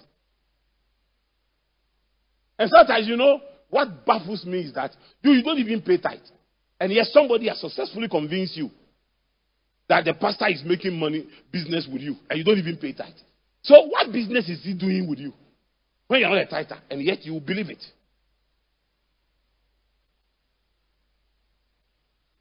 Do you understand what I'm sharing you? Will you? You come to church, the highest offering you give is five cedis. And the church you come only on Sundays. So the, okay, let's say you come all the services. Sunday you give five five cedis. So that is twenty cedis a month. And then Wednesday you give two two two cedis. That is eight cedis a month. So twenty eight cedis. And then and then Friday you give let's say because it's prayer meeting, you give three three three cedis. So at the end of the month, you are giving the church 40 cedis. You put all together for one year, how much is it? And yet you still believe that pastor is doing business with you and he's doing this. I'm saying that, listen, don't spend time with people who will take you away from your God or anything that will take you away from God. Number two, don't spend your time with people. Don't spend today with people that will take you away from your goals. Set your goals. Work, work towards that goal. Have something you are you are running to. No, there's something called the lure. You know, dog race. When the dogs are racing, they put something called the lure before the dogs, and they make the thing move. So the dogs are not racing against each other. They are chasing that thing, and the speed of that thing determines the speed of the dog. There must be something that is luring you into the future, that is improving your speed in life. Focus on your goals. Don't let anybody come into your life and mess up your life for you. Set, this is where I want to go to. This is where I want to get to. And work hard get there. Years ago, I went to teach an insurance company. And there was a young lady in their marketing department. And I was asking them what their future plans were. This young lady who was doing marketing, I was teaching their marketing staff how to teach, how to, and she was living on, on commission. She said that I want to be the future CEO of this insurance company. At that time, when she, you remember that thing? When she said it, I said, I said, Mama, you are a fool. Your CEO is here, you are saying this. But today, do you know that girl is the CEO of that insurance company? She is. She is. I saw some of her colleagues who left to another insurance company, and everyone left here. Those insurance companies have collapsed. They are now looking for jobs. She, because she had a goal, when the insurance company was going through trials, she kept to her goal. Today, she's the CEO. She's invited to speak at various conferences, making good money. That insurance company is one of the big, if you count the 10, the 10 top insurance companies in this country, they are one of them. And she's the CEO. But about 15 years ago, she was a market sales executive, commission sales executive. And she said, I will be the CEO. And she is. Ask anybody who is successful. They will tell you, success did not happen to me. I happened to success. I made up my mind, this is where I want to be. And I'm there. When my son Alex came to church, came to sit down with me and told me what he wants to do, told me everything. Say, Alex is doing so well. Or is it these t-shirts? I said, Alex, I want t-shirts. Will supply me. That's a company. It's called Armor of Kings, eh? Armor of Kings. Armor of Kings was decided in my hall. Prayed with Alex, anointed him. And anytime Alex is coming to me, he's carrying his seed. It's not like he gives me seed. I'm surprised. I, I mean, where? How? How? The boy had a goal. Today, I'm so proud of you. Anytime I see him, I'm reminded of what the Lord told me. That never despise anybody who comes to you, especially those who come to you that their goals with you. They will go places. Everybody with a goal goes places. An experiment was done in a school. 100 students were randomly asked, What do you want to become in the future? Out of the 100, only 10 students who say on their feet what they wanted to become in the future. 10 years later, the school went back to those 100 students to see what they have become. The 10 people who could say on their feet what they want to become have all become successful. The 90 people who couldn't say have become failures. Have become failures. Have become failures. I told you in class four, they asked me, What do you want to become? I said, I want to become a pastor. In secondary school, form four, my nickname was a chancellor. Today, both things that I said I will become, I will become. What do you want to become? What do you, what do you, in the next five years, in the next ten years, where are you going?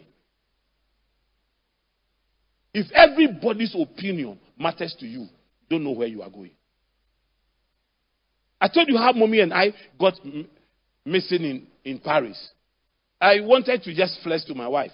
We're going somewhere, so I've checked it. It's 15 minutes walk from here. So, no, it's five minutes walk from our hotel. So we'll leave the hotel 15 minutes.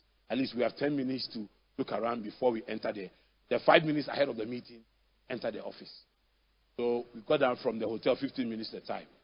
Here was I looking at the um, direction and following. Apparently, where I was going, I've turned the map. So I was going the opposite direction. Ah, I was seeing that when I got down, I was five minutes to the place. But now I've gotten to seven minutes to the place. I kept going, eight minutes to the place.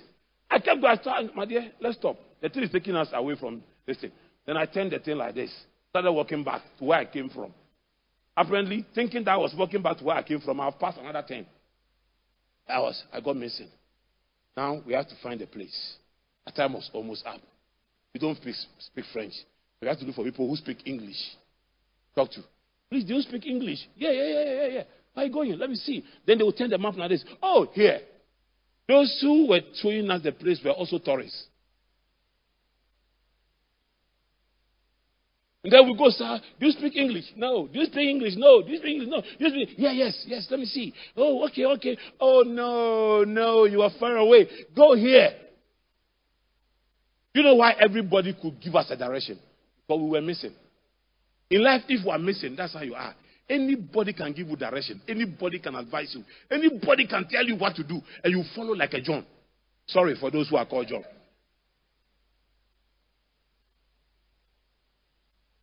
Move away. Go away from people who will take you from your gold. Today, go away from who will take you from your gold, your money. Please. Don't follow people's. Me, eh, I'm a cashpreneur. If you study the, the, the, the talent, the, the, the parable of the talent, when he gave them, he said, Go and put the money to work. A cashpreneur is somebody who puts his money to work and allow your money to work for you. Everybody wants to be an entrepreneur, but the best way to become an entrepreneur is first to employ your money. It is cheaper to employ your money than to employ people. When your money has grown, your money itself will employ people. I borrowed 500 Ghana cedis. So mommy and I started the company. I didn't go looking for anybody.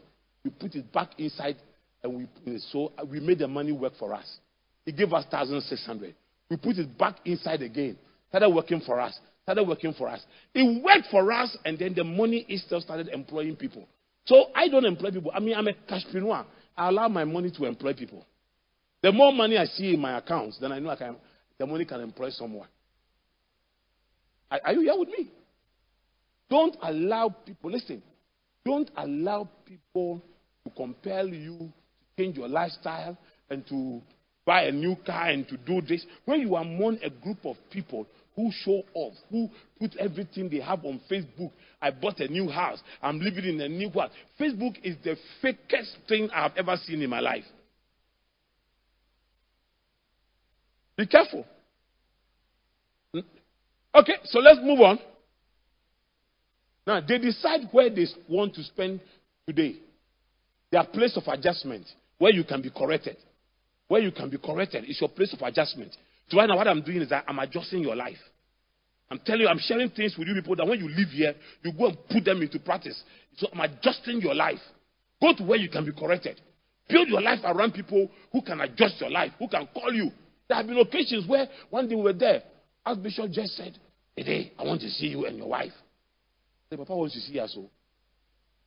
Mommy said, Why? Have you done something? I said, No. He hasn't called the two of us like that before. Let's go. We went. Said, my girl, this man is everywhere. Shut him down. Let, don't let him accept appointment. Don't let him accept. He's tired. He should be resting. You need people who can. Eh, mommy, mommy was happy. Your father, your father says you are tired, though. So. Because I mean, mommy, mommy, mommy adjusts my life. There have been occasions where mommy herself was, I'm sick. I've been invited to preach and I'm trying to take drugs to go, when we just take a phone. Will not even tell me your brother is sick or he wants to please you. He will die in your pulpit. If he, if he comes to stand in this pulpit tonight, he will die. And the man will go, say, oh, don't let him come. He'll come to my room, sit down and wait for me. I finish dressing. Say, where are you going? So I'm going to, I told you I'll have a preaching appointment. I've cancelled it. How? When? Where? He has cancelled it. Adjustment. If your wife cannot adjust you, you are in trouble. If your husband cannot adjust you, you are in trouble. If you are above every law, listen, Listen, do you know my, my style? My style of leadership. There are certain people, eh? There are certain people. I've stopped adju- adjusting them. But if you see people misbehaving under me and I ignore them, don't think that I'm afraid of them. Some people, they can't be adjusted in any way. Leave them for God. I leave them for God to adjust them. And when God starts adjusting them, this will ask Jacob. By the time God finishes adjusting him, he has become like this. Oh, if, if you like, ask Jacob. And I have led people for God to adjust, and I've seen God adjusting them. And I'm laughing in my head. They come to me, they want prayers. I don't pray for them. Say, the Lord will see you. The Lord will see you. Don't worry, you will find you will pass through this. For adjustment. Now, and then please spend today in your place of abundance, your workplace. If you wake up and you have no place working, you are not working, you are sleeping, you are watching TV, no amount of 21 day fast will put money in your pocket.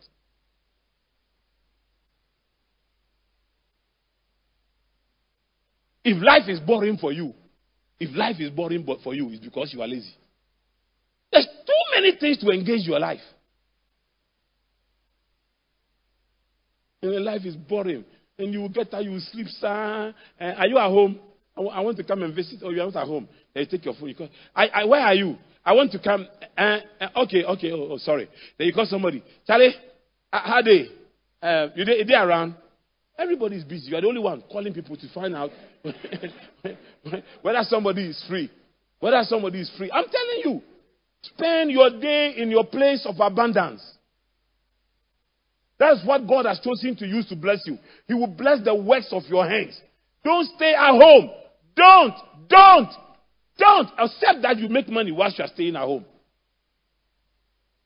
Do something, or else very soon you stay at home, you grow big, you get diabetes, you die before your time. We all come and stand here and sing, Lead kindly light, and see you off. You die before your time. Get up from your sleep and slumber. Do something with your life. Be engaged. Don't just look at yourself in the mirror and say, Me, I'm a very lazy person. Oh, me, I'm a very lazy person. Why? Why are you lazy?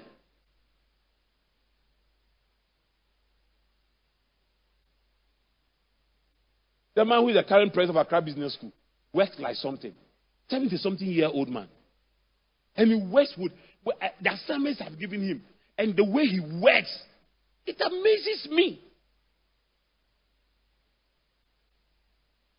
Yeah, it's a signpost for me. It's a signpost that after 70, I should still be active and be working. The last I had Zoom meeting with him, just sent me a message. You'll be five minutes late. Then when he came, was sweating. So sorry, I went for a job. 73 year old man, you went for a job. That's why I walk seven kilometers every evening. Right now, when I finish with you, unless mommy stops me, I'll go home. In fact, I was coming to this service in a in a in a tracksuit. Then I thought that okay, this is the last time, last session of whoa, wow. So let me wear wow and come. I would have come in tracksuit and start my walk. Seven kilometers. 73 year old man is running four miles a day. And you are here. You, are, you stand in front of your house to take Uber, order Uber to come. They go and sit inside, dress you in your distance. Just to even walk to the roadside. So it's part of my walking. When you even go to the mall, eh, park your car far away and walk. Than trying to find a place short where this thing eh, is and walk. You are going to die. You are going to kill yourself. And that one, prayer cannot do anything.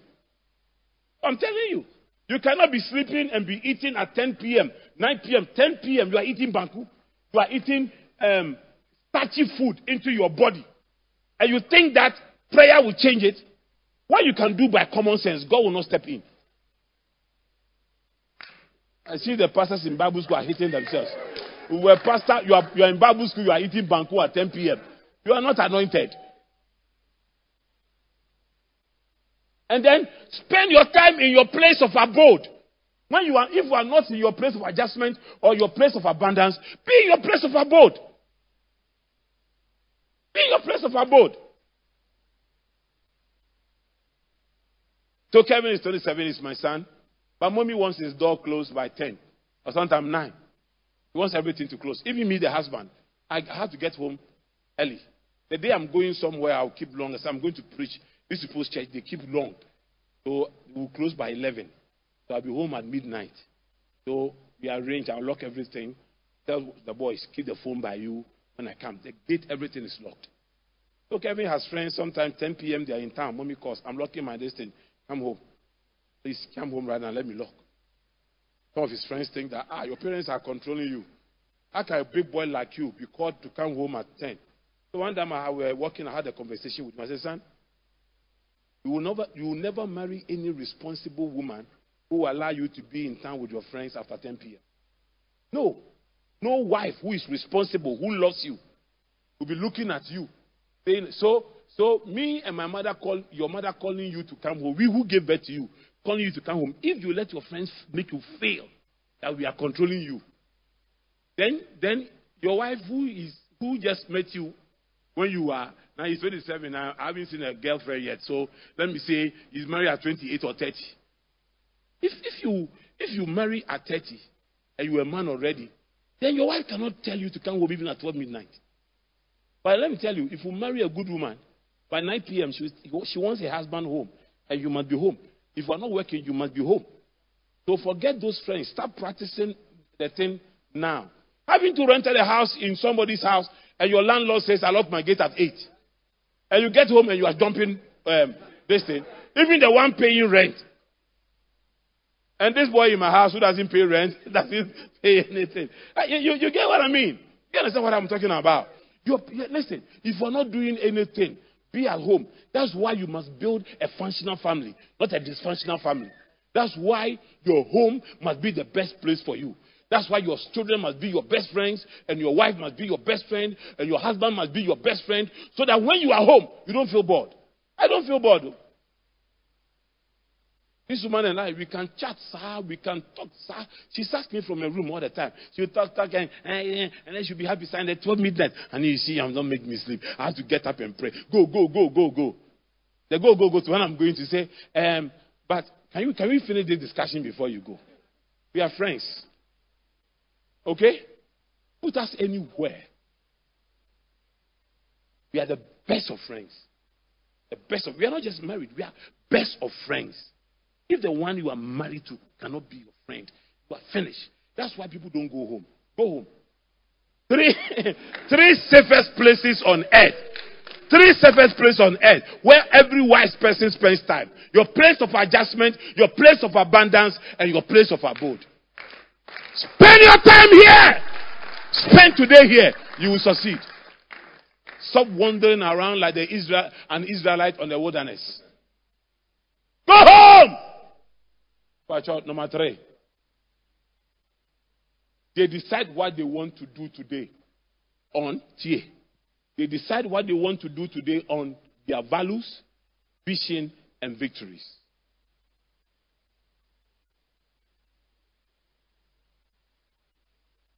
They spend today on their values. They build their values, the core principles that, that regulates their behavior. Core principles is one of my values that I don't drive a girl in my car. Because there are so many people who are so sick in their minds. If they see one girl in front of my car who is not mommy, listen, daddy is chasing this girl. Oh, Charlie, I saw daddy and this girl. Oh, you can see that daddy, they chase the girl. Oh, First, he will say, I suspect daddy to chase the girl. The next person he told to go somewhere and say, Daddy is chasing the girl. The next person will say, Charlie, I've seen daddy chasing this girl. The next person will say, Daddy is sleeping with this girl. The next person will say, This girl, can't you see the girl and mommy? There's tension, there's tension. When we go to church, look, look, there's tension. They have, they have killed you, they have finished you. If I see a member of this church who is a girl standing by the roadside looking for a car, I'll give you money. I'll even sit in my car, call Uber for you. Sit inside. I'll drive. It's part of my value system. Are you here? I don't have a girl secretary.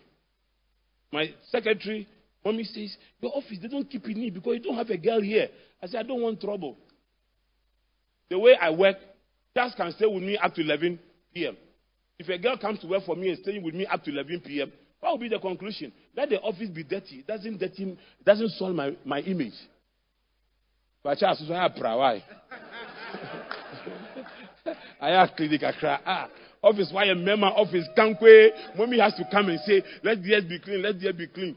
My secretaries are men who work around me, close to me, everybody. Man, I don't want trouble. In a perverse generation, in a perverse generation, even if you smile with a woman. So now you know, most men of God have stopped taking pictures with ladies alone. I think I should introduce that. Time I went somewhere with the Archbishop, and the lady came. Came, Papa, can I take a picture with you? He said, No problem. Titi, come and join us.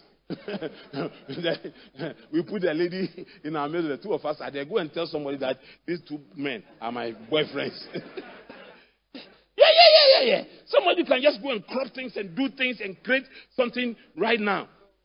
Yeah, yeah, yeah, yeah. So establish values. And don't let down those values. And keep to those values. Your sister, any man can hit your back, can hold your breast. Hey, sister, hey. And then you are laughing. Oh, stop that. Oh, stop that. You are, you, are, you are valueless. There's no value. All the brothers can just do anything they want to do. They know your story. Oh. The three brothers who have slept with you, they are sat and discuss you. They are sat, oh, I flawed this girl. Oh. Let me tell you, men and sex is game. Whilst women, sex is relationship. Let me tell you, and God showed this in the book of Genesis when He told a man, a man will leave his father and mother and will be close to his wife. And will be close to his wife. You know, it's the same thing Jesus told the disciples. If you want to follow me, you must hate your mother, hate your wife, hate your children, and follow me. It's a sign of commitment. God was never in doubt of the woman's commitment. He never gave the woman a condition for commitment, only the man. You must leave your father and mother and be close to your wife. When a woman is sleeping with you, she has marriage in mind, unless that woman is a prostitute. But when a man is sleeping with you, he has a game in mind. He wants to floor you, he wants to do something, he wants you to scream and shout. Then when he finishes, go and tell the other people, Charlie, I floored her. The way she was shouting, the way she was screaming, the way she was doing this. Oh, you are finished with her? You are finished with her? Oh, me the last two weeks, last two weeks. So if you think you are nice, if you think you are nice, that's why the men are chasing you, are announcing to you, you are free. You are licentious. You are valueless. They pay nothing. They pay what do they pay? Nothing. They use you. When I'm with me, what that phone cry phone. iPhone cry. How do you iPhone 7? You are using iPhone 7 and yet you have slept with about 15 men in your life. You don't have a car. Look at a Captain Polo. Look at Captain Polo. It was a taxi they put him in, going to jail. No car. It was hey, listen, listen. Men play games. Even the Garden of Eden. God said, You men, I know you. You will play games. So you must show commitment. Leave your father, your mother, and cleave yourself to your wife. Commitment. God wanted commitment from a man. You don't get commitment from men who sleep with you. Keep your dignity. Establish your values. That's what wise men, wise women do. Establish your values. Then have a vision. Create your desired future image. Finally, Make sure you count your victories. Win. Achieve things. Make sure you have trophies in your hands. Let people see that this is what you have done with your life. You think that all these years I've spent at, at um, Road, if I had nothing to show for, this woman will love me the way she loves me. But when love, likeness is, so some, some, some women like love some men, but they don't like them. I've fallen in love with you, but I don't like you. I don't like your behavior. I don't like the way you talk. I don't like the way you are underperforming in life. I don't. Wait, I, I like the way you do this. If, but she, if, all the two must go together. The woman must love you and not like you. Sometimes women will hit me and say, "I love the man in you." It means I like the man in you. The things I do, she loves it. She, so she's, it's not only about the romantic love. There is also an appreciation and admiration of the things I do and what I've become. Are you here? Thought that she's going to family meeting and he will go with me? I said, It's your family. Oh, Yanko, Yanko. Oh, make a She's so proud of me. Yeah, yeah. She's proud of me. She wants to work with me. She wants to showcase me. Sometimes your wife wants to hide you. Oh, yeah, yeah, yeah, yeah, yeah. Why is she going to tell her friends? You are there, your wife is developing herself, building herself, building a certain kind of network and low, low thinking, low um, um, life. All your friends are low thinkers and low life people. And I mean, So she's not proud to introduce you. What the friends will ask you, so what do you do? What school did you go to? Acho, maybe brofo no brofo no mo kan intentem sa na. So say. What do say? Nonsense man. You are you are watching a movie with your wife and you are asking her, no, almost saying. I'm oh, Almost saying. Movie the mentias you, chiramasie, chiramasie. Oh, Abodam papa. Please forgive me. Today is the last session. And then power, power, power. Are you getting blessed? Are you getting blessed?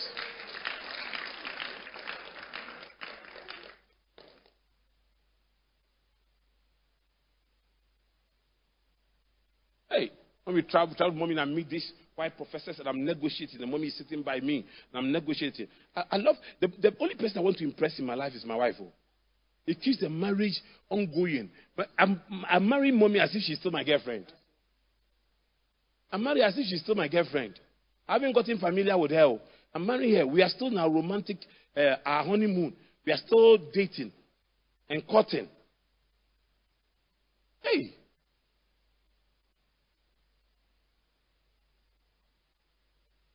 And I'm a boy. They date it. They are caught. No, no, no. To go to meeting, she's sitting by me. She's doing the negotiation. Back, back, back, back, back. And then we finish everything. Then we sit in the car and say, The wisdom God has given him. Say, hmm. Abrantier, Abrantier, Abrantier. Sometimes as we I'm driving to our hotel. I said, This one, you have to appreciate me. Oh. I've done a deal that will secure the future of this family. I need appreciation. What kind of appreciation? I say, You know now. You know. Talk on our way. I say, yeah, yeah, yeah. Let's pass through this shop and buy a new bed sheet. He said, for what? I said, for appreciation. Let's go. Anybody, we have plenty bed sheets. I said, I just signed a new deal. And you are asking, you are telling me we have new new deals require new bed sheets. Let's get new bed sheets and go. I, I make that I make I make my marriage look good and feel good. What's I say? Okay, okay, let me finish here. It's a serious point. mmeranteɛ eh, a moware mo yerenom sɛ nkɔkorafoɔ young man like you are marrying your wife like an old man want to sleep with your wife God say ɛra mehia wo mehia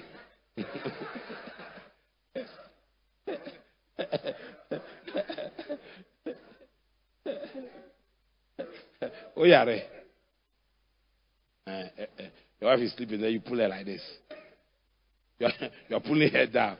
The son saying, what, what do you want? Person me foul.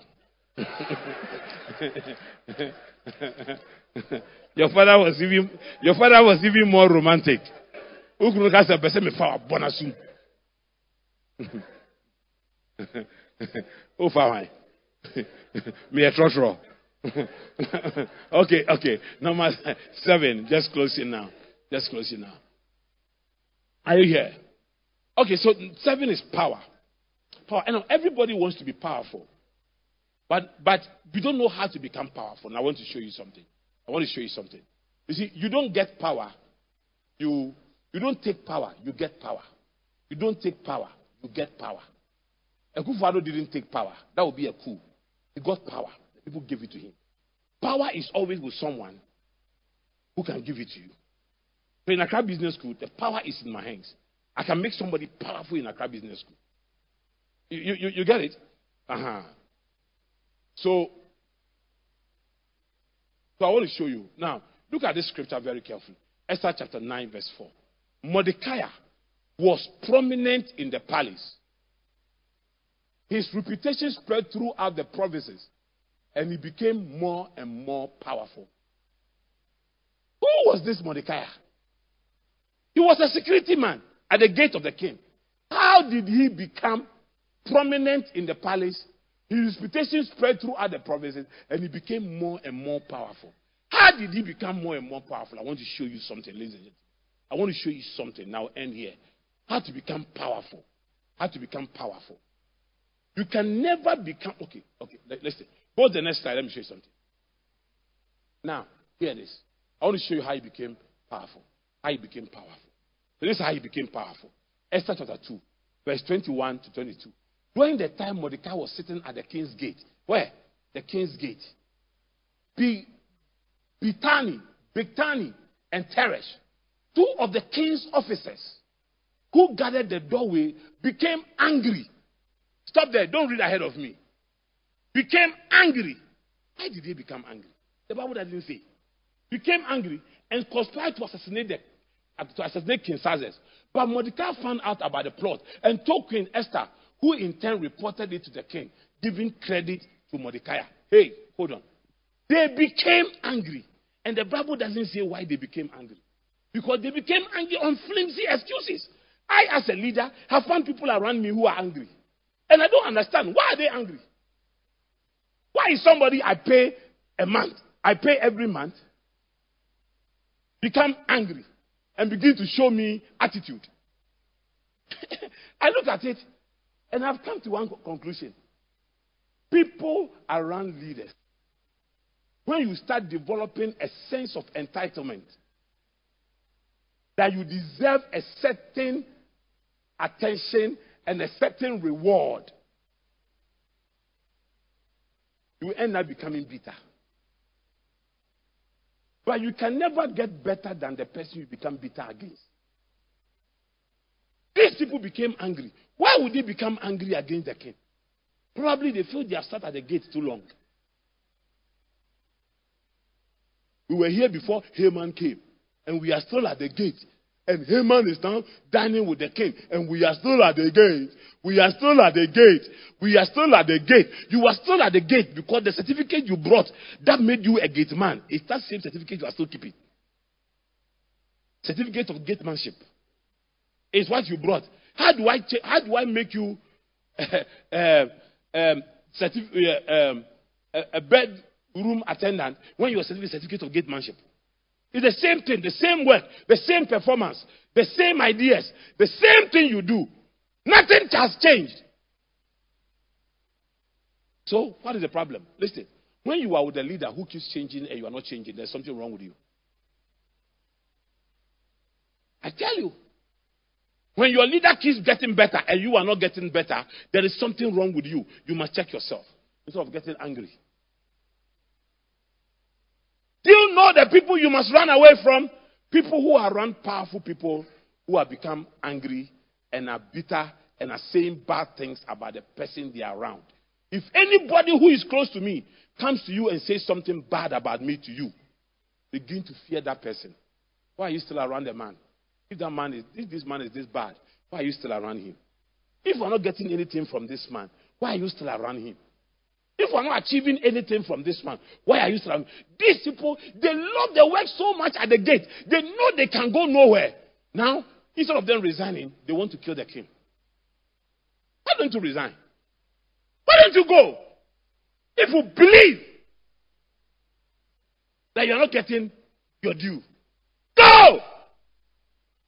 Don't hang around a powerful man, especially a man God has blessed and start telling people, become bitter, become angry, and start telling people things about the man.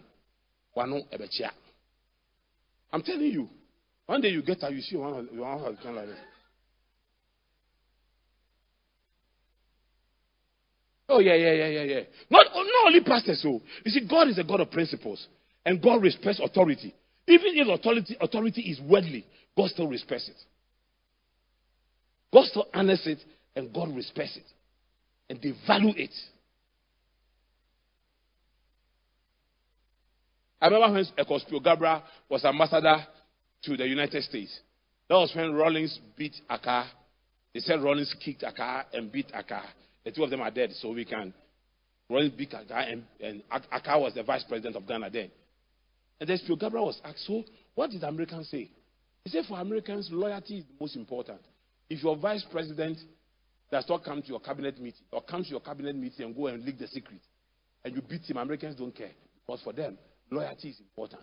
Anybody who has ever been a leader or has the potential to become a leader, or a, there's something we call the spirit of leadership. One day I'll teach you. The spirit of leadership, you don't learn it. You don't learn it in business schools. The spirit of leadership, eh, when it's upon you, you are you are the first thing the manifestation of the spirit of leadership is loyalty. Joshua had the spirit of leadership. There were two spirits on Joshua the spirit of wisdom and the spirit of leadership. And Joshua's loyalty to Moses was amazing. He selected 70 elders. He did not select him, yet he didn't feel offended. He didn't feel offended. He was the one serving Moses. He was not selected. He didn't feel offended. Okay. There were people prophesying in the tent. Joshua was standing by Moses at the tent, where in the house. He didn't go to prophesy. He was there.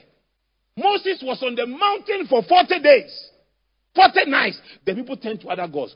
Joshua was waiting for Moses down there because he had the spirit of leadership. The spirit of leadership starts with loyalty. So anybody you see will become a great leader, you see loyalty. The second is service. The person is always looking for opportunity to serve. They, Joseph was so loyal to the, to the boss. He was a slave, oh, so loyal to the boss that the wife said, Sleep with me. He said, No. Never.